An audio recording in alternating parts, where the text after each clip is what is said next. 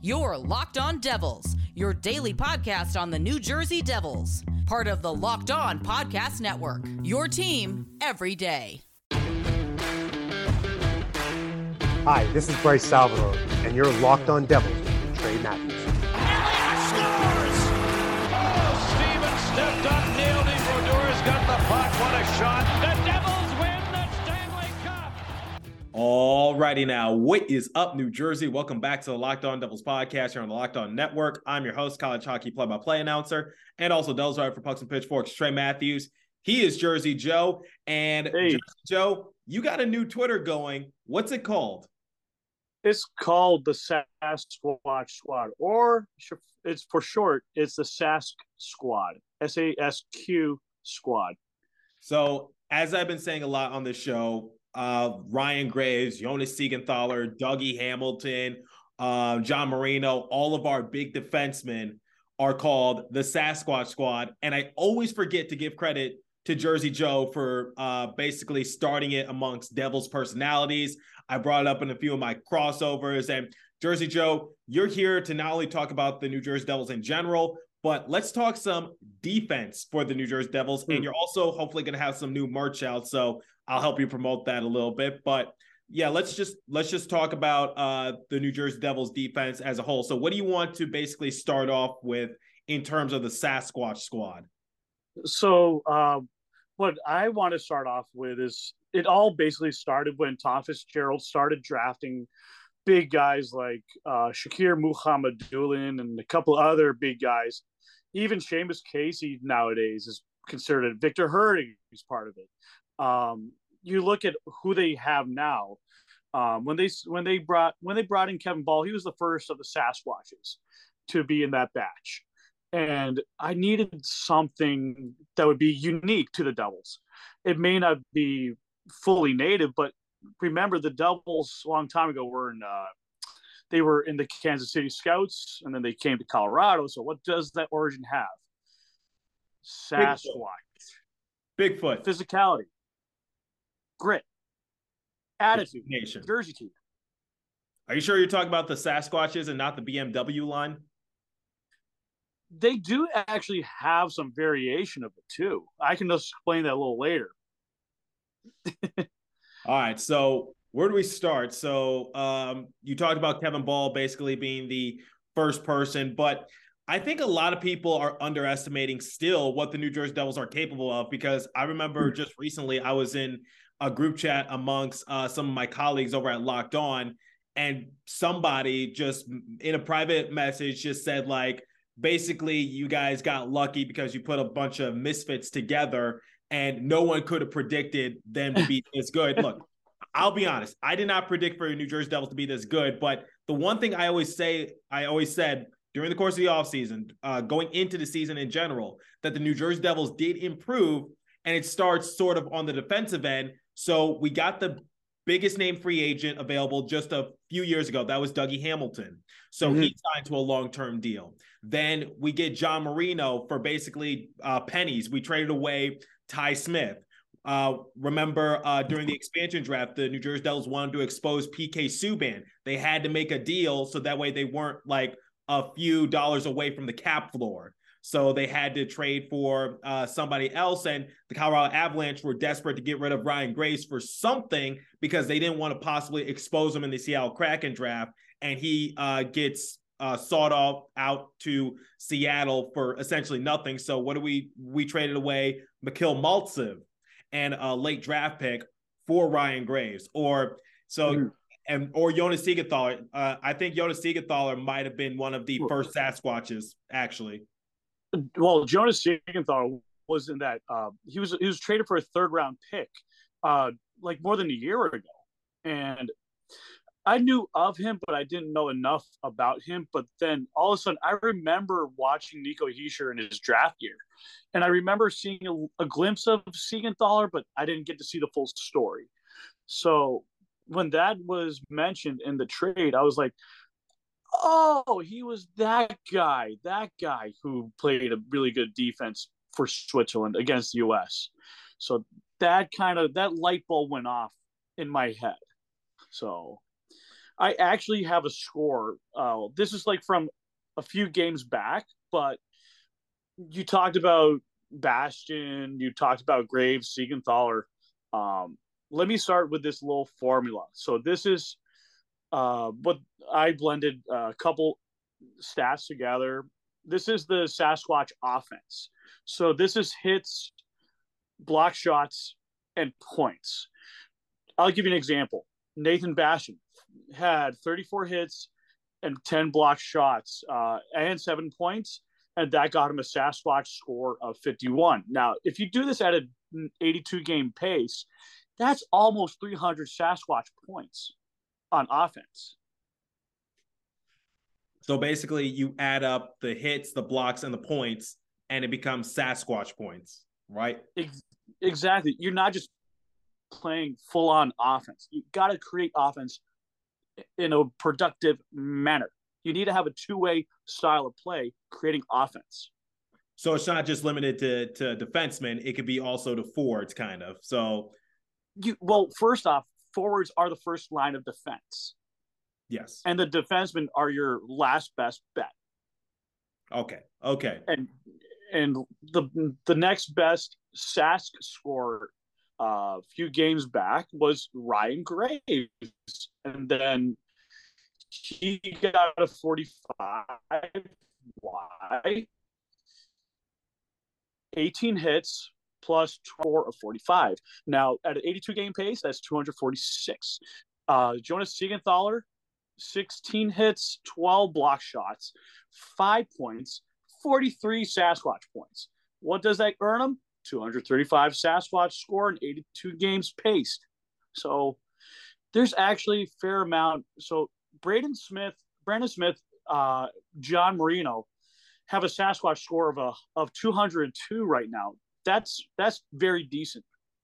So you're you're telling me that Brendan Smith, despite what uh, meets the the view of the average fan, he is actually uh, being some sort of how would I say effective because you know for for someone like me I always say that there's no reason for Brendan Smith to be out there on the rink because he didn't generate his first point as a Devil until the Toronto Maple Leafs game. And one of the things I said in one of my more recent episodes was that uh, we rave about how good the defense has improved for New Jersey Devils and the fact that Brendan Smith didn't get his first point until the Toronto Maple Leafs game. This and he's also very sloppy with the puck.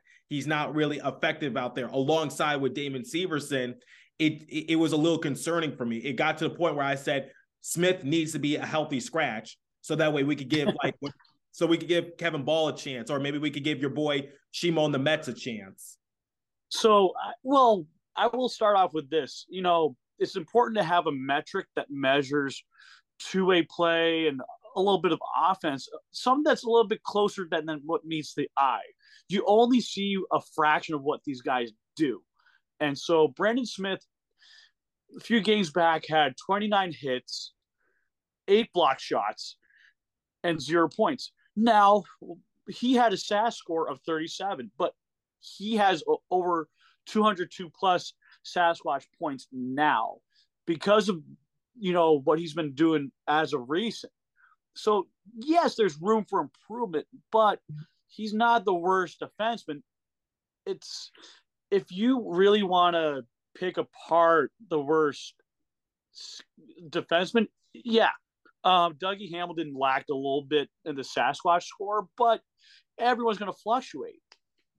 Yeah, but the thing for Dougie Hamilton is that yes, he, you, you, like you said, on the defensive side of things, he uh, might have the lowest Sasquatch score, but his job is to generate the points on the defensive side of things, similar to what Bingo what Luke Hughes is going to do once he comes up to the NHL. And that's why you pair Luke Hughes alongside with Shimon Nemec because Nemec is going to focus more on the defense. And mm-hmm. then um, Luke Hughes is going to be more of the offensive kind of thing in terms of that hypothetical pairing. Right. You need to blend your non Sasquatch players with your gold goblins, like Brat Pack called them, and you need to have your I like to think of them as bartenders. You're the guys that are going to mix it up on offense. So you need to have that, and you need to have your baristas that are going to mix it up on the back end. So you need to have a blend of everything.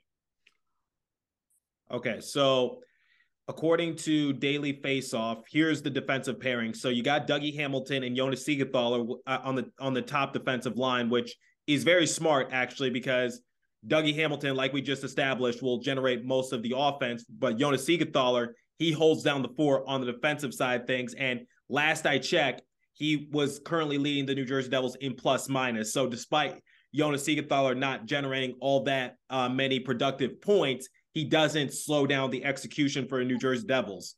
And then for the second line, John Marino Ryan Graves.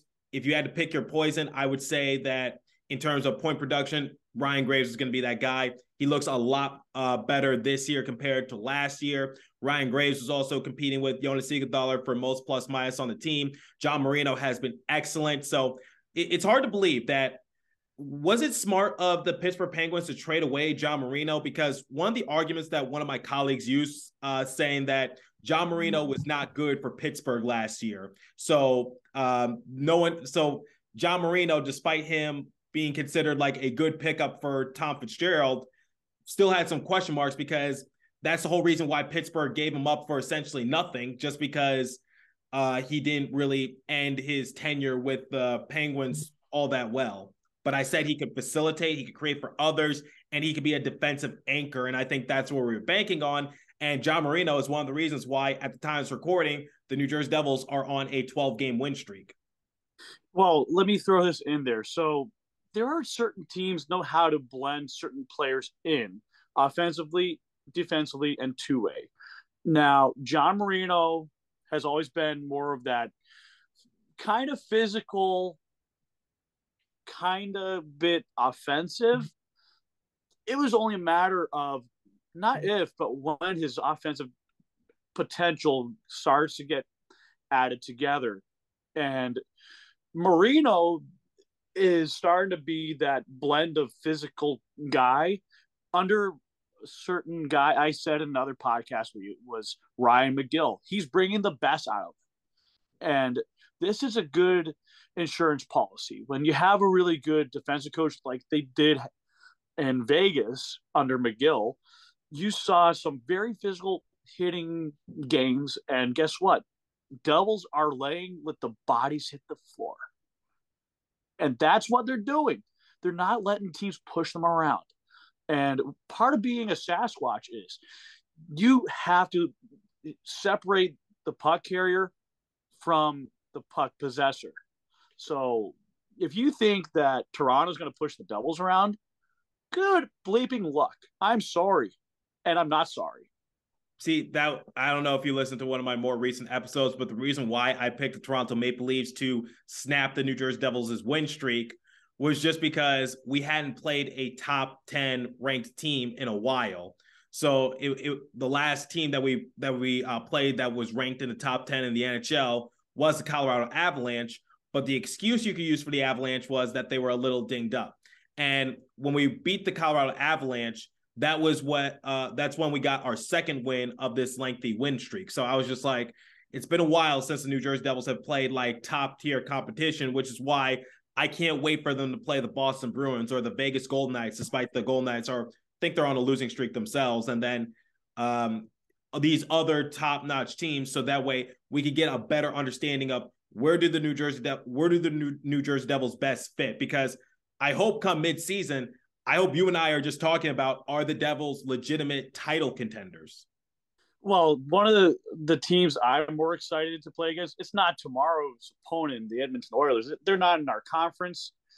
They're in another conference. I'm more focused on the Rangers. I'm more focused on the Bruins.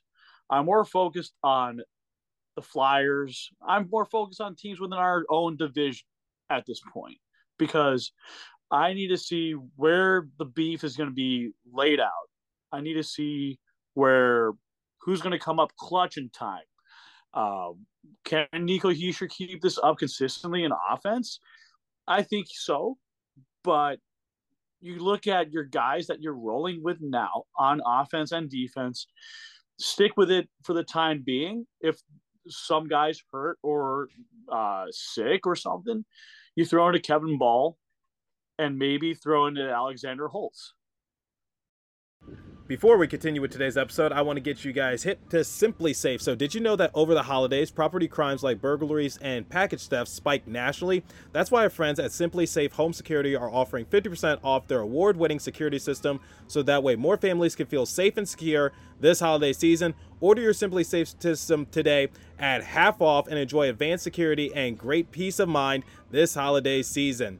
So, SimpliSafe, once again, this this kind of stuff doesn't just happen in Home Alone; it happens in real life. So you might want to protect all those holiday gifts with SimpliSafe. In an emergency, 24/7 professional monitoring agents use Fast Protect technology exclusively from SimpliSafe to capture critical evidence and verify the threat is real, so you can get priority police response. Don't miss on your chance to save big on the only security system I recommend.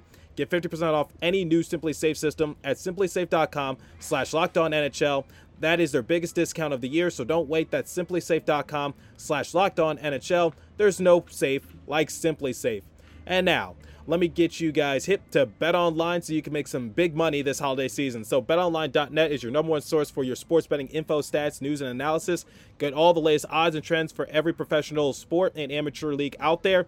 From football to basketball to soccer and esports, we've got it for you live at betonline.net. If you love sports podcasts, you can find all those at betonline as well. We're always the fastest, easy way to get all your betting fix. Head to the website today or use a mobile device to learn more about trends in action. Betonline, where the game starts. Please remember to gamble responsibly and visit our friends at Locked On Bets for all your betting needs there as well. Yeah, I mean, I would love to see more of Alexander Holtz. Like, I've, this was the concern I have going into the season, which was, were we giving him a fair shot? Because he scored the first goal of the year for the Devils, and I don't think anyone saw that one coming. But ever since then, he's just been a scratch. It, it, do you think that we should just send Alexander Holtz back down to Utica and just let him dominate there, and so that way he's not his talent is not being wasted and he's not on a shelf? I really think he needs to start actually playing in Utica right now because the way he's been dormant, it's like our. I don't want to compare him to Shane Wright because that wouldn't be fair because he's already been drafted and whatnot. But you can't just let a guy sit around in a suite all the time. They have to, you know, be part of the system one way or another and do their job. And until the time comes, you have to put them back in Utica. Like for a guy like Holtz's caliber, he doesn't deserve to sit there and rust. You need to ha- grease him up with WD forty. but um, yeah, and, and like I said, like, but we got to give him a chance sooner rather than later. And this is one of the concerns I have for the for the Devils. We have a lot of talent in the pipeline, but the fact that the New Jersey Devils just basically just shot out of nowhere, like I don't think anybody was projecting for the Devils to be like in the position they're currently in on this lengthy win streak. In fact, there this is like one of the longest win streaks in the NHL. The the the record is I believe 7 18 because the Pittsburgh Penguins hold the record for 17. So um, the New Jersey Devils are just five games behind uh, tying the record, and hopefully that doesn't jinx anything. But you, you, get the you get the point, which is the, the Devils have one of the lengthiest win streaks in the entire NHL. And if they beat the Edmonton Oilers, uh, I don't know when this episode is going to go live, but if th- this will be their longest win streak since the 2000 and 2001 season, if my memory serves me well. Yeah, and, it's under Elias back then. Yeah, and um, so it's just like this. I, I did not anticipate for this to happen, and um, you you just got to take into consideration like what's going to happen to some of these prospects because if the Devils become title contenders or if they get to the playoffs and they're actually legitimate, but I know I'm I'm getting ahead of myself. What's going to happen to the roster because do we stick to what we got or do we have to make some more moves? It's just it's just like what's going to happen to someone like Riley Walsh because I don't think he's going to be given a fair chance to showcase his talents. And I've been I've been big on Riley Walsh the past couple years. I say that he could become the next Adam Fox because both of them were uh, defensive line partners back at Harvard, and Adam Fox blossomed when Lindy Ruff was the defensive coach for the uh, New York Rangers. And I think if you give Riley Walsh that same chance, I think maybe he won't be on the same caliber as Adam Fox, but maybe just maybe you could get something out of him similar to what he was able to do at Harvard. So like an Adam Fox, like an Adam Fox light. Yes, yes, exactly.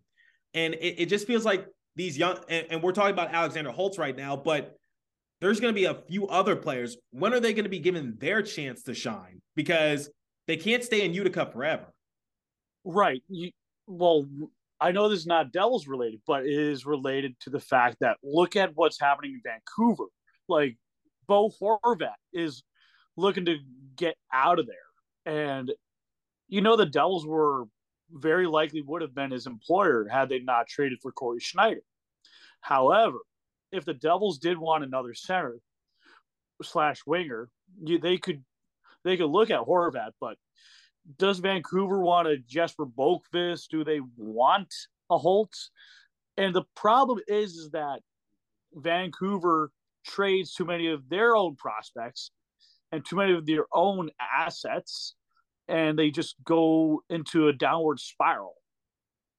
And they're hoping to win a draft lottery. So they could surrender now, and the Devils could buy big on one of their other players and not have to worry about the whole JT Miller fiasco. I would rather much go after Toronto's guys. Who who you got your eye on in Toronto? I re- I really really want to go after a guy like Nylander. See, I did a silly I did I did a silly season about William Nylander over the um over the summer. I did I did a crossover with the guys over at Locked On Leafs and basically they offered me this big trade package but it so if anyone needs a refresher, here was the trade package. So the Devils would get Rasmus Sandin, they would get William Nylander, they would get the rights to Jack Campbell. So basically the Devils would be the first suitors to offer Jack Campbell something before he entered unrestricted. But Campbell's not there anymore. yeah, Campbell's not there anymore, obviously.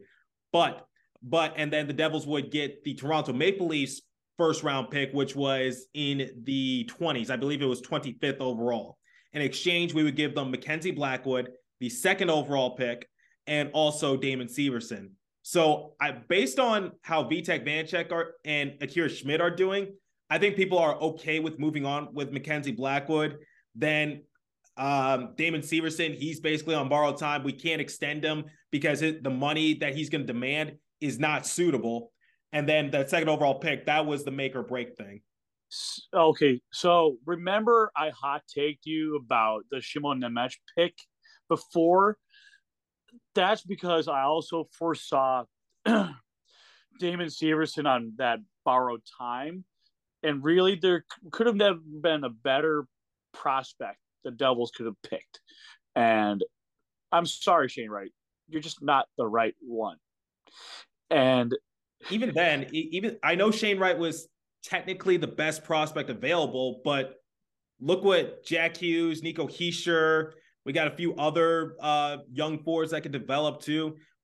There was no room for Shane Wright. He would have been a bottom six player.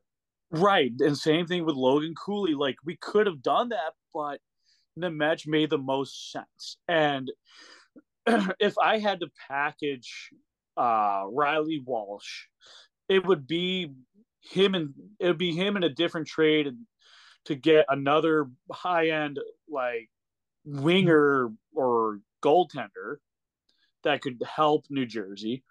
And then you're trading Severson at this point for a first round pick because he's only on that amount of time. He and the 23 draft, you have a bunch of prospects that shift the other really good prospects back further.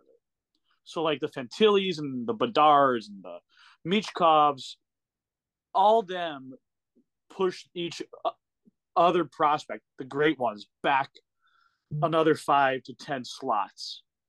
So really, if the Devils keep not just one but two first round picks, and it's draft day, I could see the Devils trying to parlay that first round pick from the Severson trade and make it into like a veteran on a long term deal. Yeah, because I don't like I said, I don't think anyone has anticipated for the Devils to be this good. And now it basically goes from rebuild to contention. I get it's November, it's still very early, but is it safe to say that at this hmm. point, I think the New Jersey Devils, depending on if they finish finish first in the Metro or get a wild card, do you think the New Jersey Devils have pretty much all but solidified a playoff spot at this point? I mean, look, we're almost at American Thanksgiving. At this point, the odds are in their favor, at least by eighty percent, if not greater. Yeah, Now, because if all, all, can, I don't mean to interrupt. money puck, Yeah, I don't money mean puck's got the the right numbers. Right, Uh, ninety like ninety or so percent, but that's before like we extended our win streak by three or or something like that. But Brian, uh, who's the founder of the Brad Pack, he he literally said like all the Devils have to do from here on out is just play 500 hockey. That's so like you know if they go 12 and 12 in their next games, they're still in a pretty decent position. One of the things I found the Devils do, like if they lose two games, they'll win like the next five or six. That that's just how crazy good this batch of young players are with veterans. Yeah, so I got to ask you, based on how the roster is constructed, who is your fa- who's your favorite Sasquatch player? Because I told you mine, which was Ryan Graves, and I'll explain to everyone momentarily. But uh, going back to the Sasquatch squad, who's your favorite?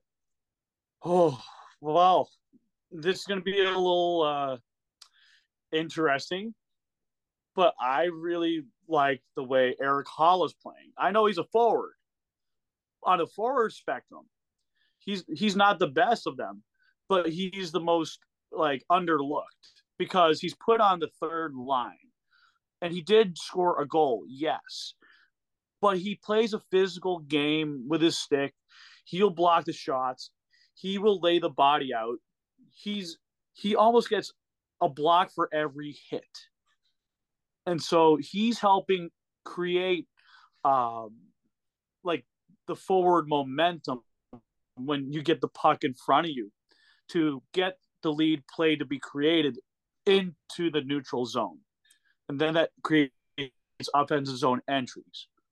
So he's my most underrated Sasquatch my favorite uh, right now is under a defenseman is Ryan Graves.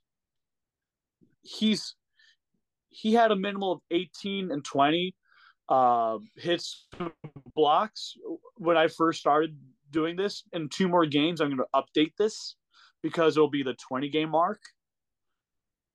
So I really like what he's done and he's been scoring goals and assists, and he's been uh, a presence. And I, I, I told Al this, uh, who's head of the Ryan Graves fan page, that I created a couple other uh, new categories I haven't started doing yet. Um, SAS score D, which isolates from the points. It's more about hits, blocks, and takeaways. Then you minus the giveaways from the takeaways.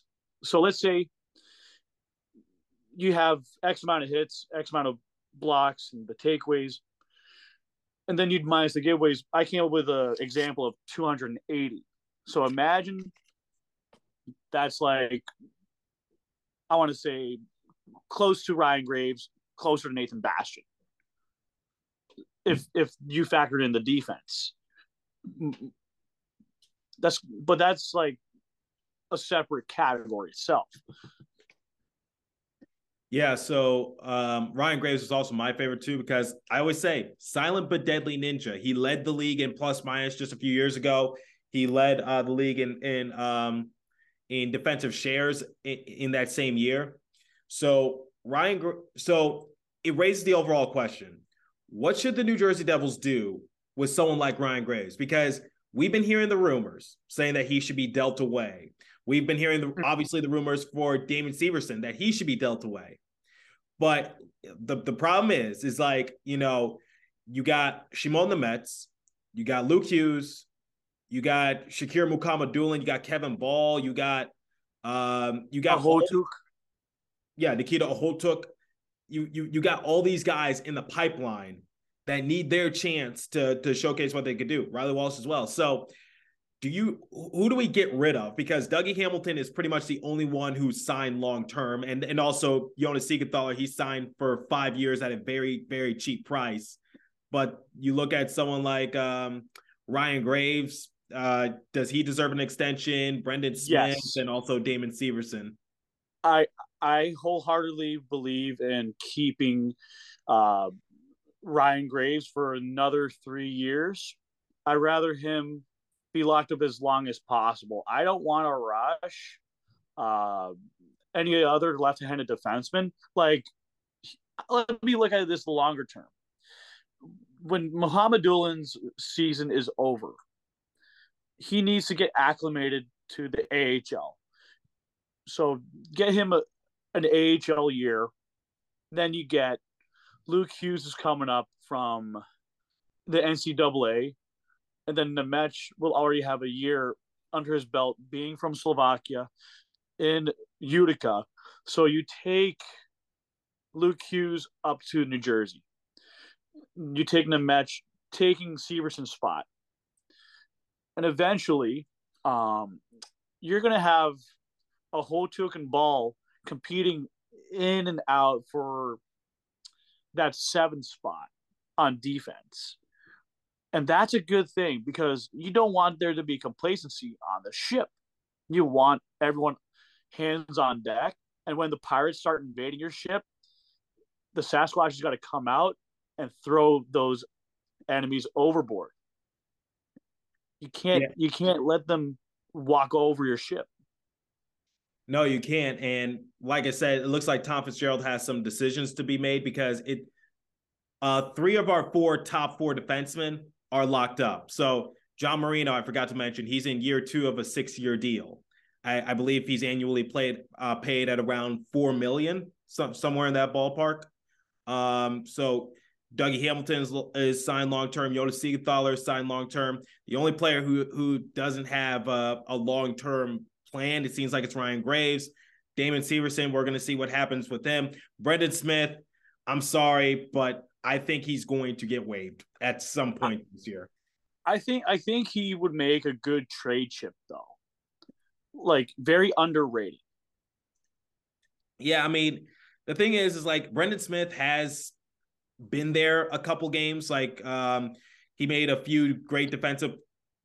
Excuse me, he made a few great defensive plays against the Toronto Maple Leafs, and then um, looking at that game against the uh, Ottawa Senators, he was looking after uh, Austin Watson. Like he wanted to fight Watson after uh, Watson's cheap uh, cross check on Nico Hischier. This is why I wanted Nikita Okhotyuk or Bahl up or because or they would they would have destroyed Mason Geertsen. You know, because Mason Geertsen did the same thing to Jeremy Lauzon last year during the during the second game of the year. Because remember, Lauzon had a rough hit on Jack I Hughes. Yeah, and Jack Hughes was sidelined for a few months because he he had to get what shoulder surgery. So yeah, so Jack Hughes was sidelined for a few months, but Mason Geertsen made it his priority to find Lauzon and fight him so that way Lauzon could pay the piper. And someone in my comment section also said the same thing in regards to Nikita Okhotyuk because the Devils do not have an enforcer on the roster for the time being. You got all these Sasquatches, but yet you don't have none of these guys really want to fight. Well, the thing is, Okhotyuk did fight last year. And matter of fact, at one point he almost made someone bleed and cry in a game. And Tom Fitzgerald actually had to tell him to ease down a little bit, which is a good thing because when once you let the bull right out of its cage, you're looking for blood. You're really looking for blood when you're the enemy. yeah, I mean, didn't Nikita Okhotyuk or somebody else beat up Tom Fitzgerald's uh, son in the AHL or or something like yeah, that? that that was that was that was Nikita Okhotyuk. Bring up Nikita Okhotyuk. Just just next time we play the Ottawa Senators, which will be, I believe, in March. Uh, uh, Nikita Okhotyuk needs to be called up for that very game, so that way he can beat the crap out of uh, Watson for that hit on Nico Hischier. Yeah, and Watson goes say, "No bleep, Sherlock. I just got beat up by this Sasquatch right in front of me." so, so I got to ask you, who's your least favorite Sasquatch? Like, I know you like them all, but is there a player that's just like, why are you? Even, why do I even have you on my list? Uh, well, it's like I the guy that's most underperforming out of all the defensemen is Dougie Hamilton because he's just a he's more of a an offensive production type player. And it's just kind of like I had to play with the numbers and see where he was. And he's the most underperforming uh, big physical defenseman that isn't gonna do a whole lot, but he does a little bit of everything. So it's not a bad problem. No, I mean he's a Dougie Hamilton. His main priority is offense. No ands, ifs, or buts about it. But um, and that's why I said that. yeah. So Sask, so Sasquatch Squad, and you know you you got your own stats. I probably got to start using it in my show, quite honestly. Uh, uh, you, you, everyone needs to start using it. I mean, I'm not doing it to be famous. I'm doing it because, like, you know, Moneyball inspired me as a young man, uh, growing up in high school, and then after watching the movie, like, I was I was like, I love sports and I love numbers, and loving Devils hockey, like what could I do? And so scouting comes along, numbers, offensive zone entries, yada yada. I'm like, what about something for the physical play, the defensive play? What about something for, you know, Sasquatching? And so Sasquatch analytics became a thing with me just recently. I was just like, bingo. I like that. I like that. And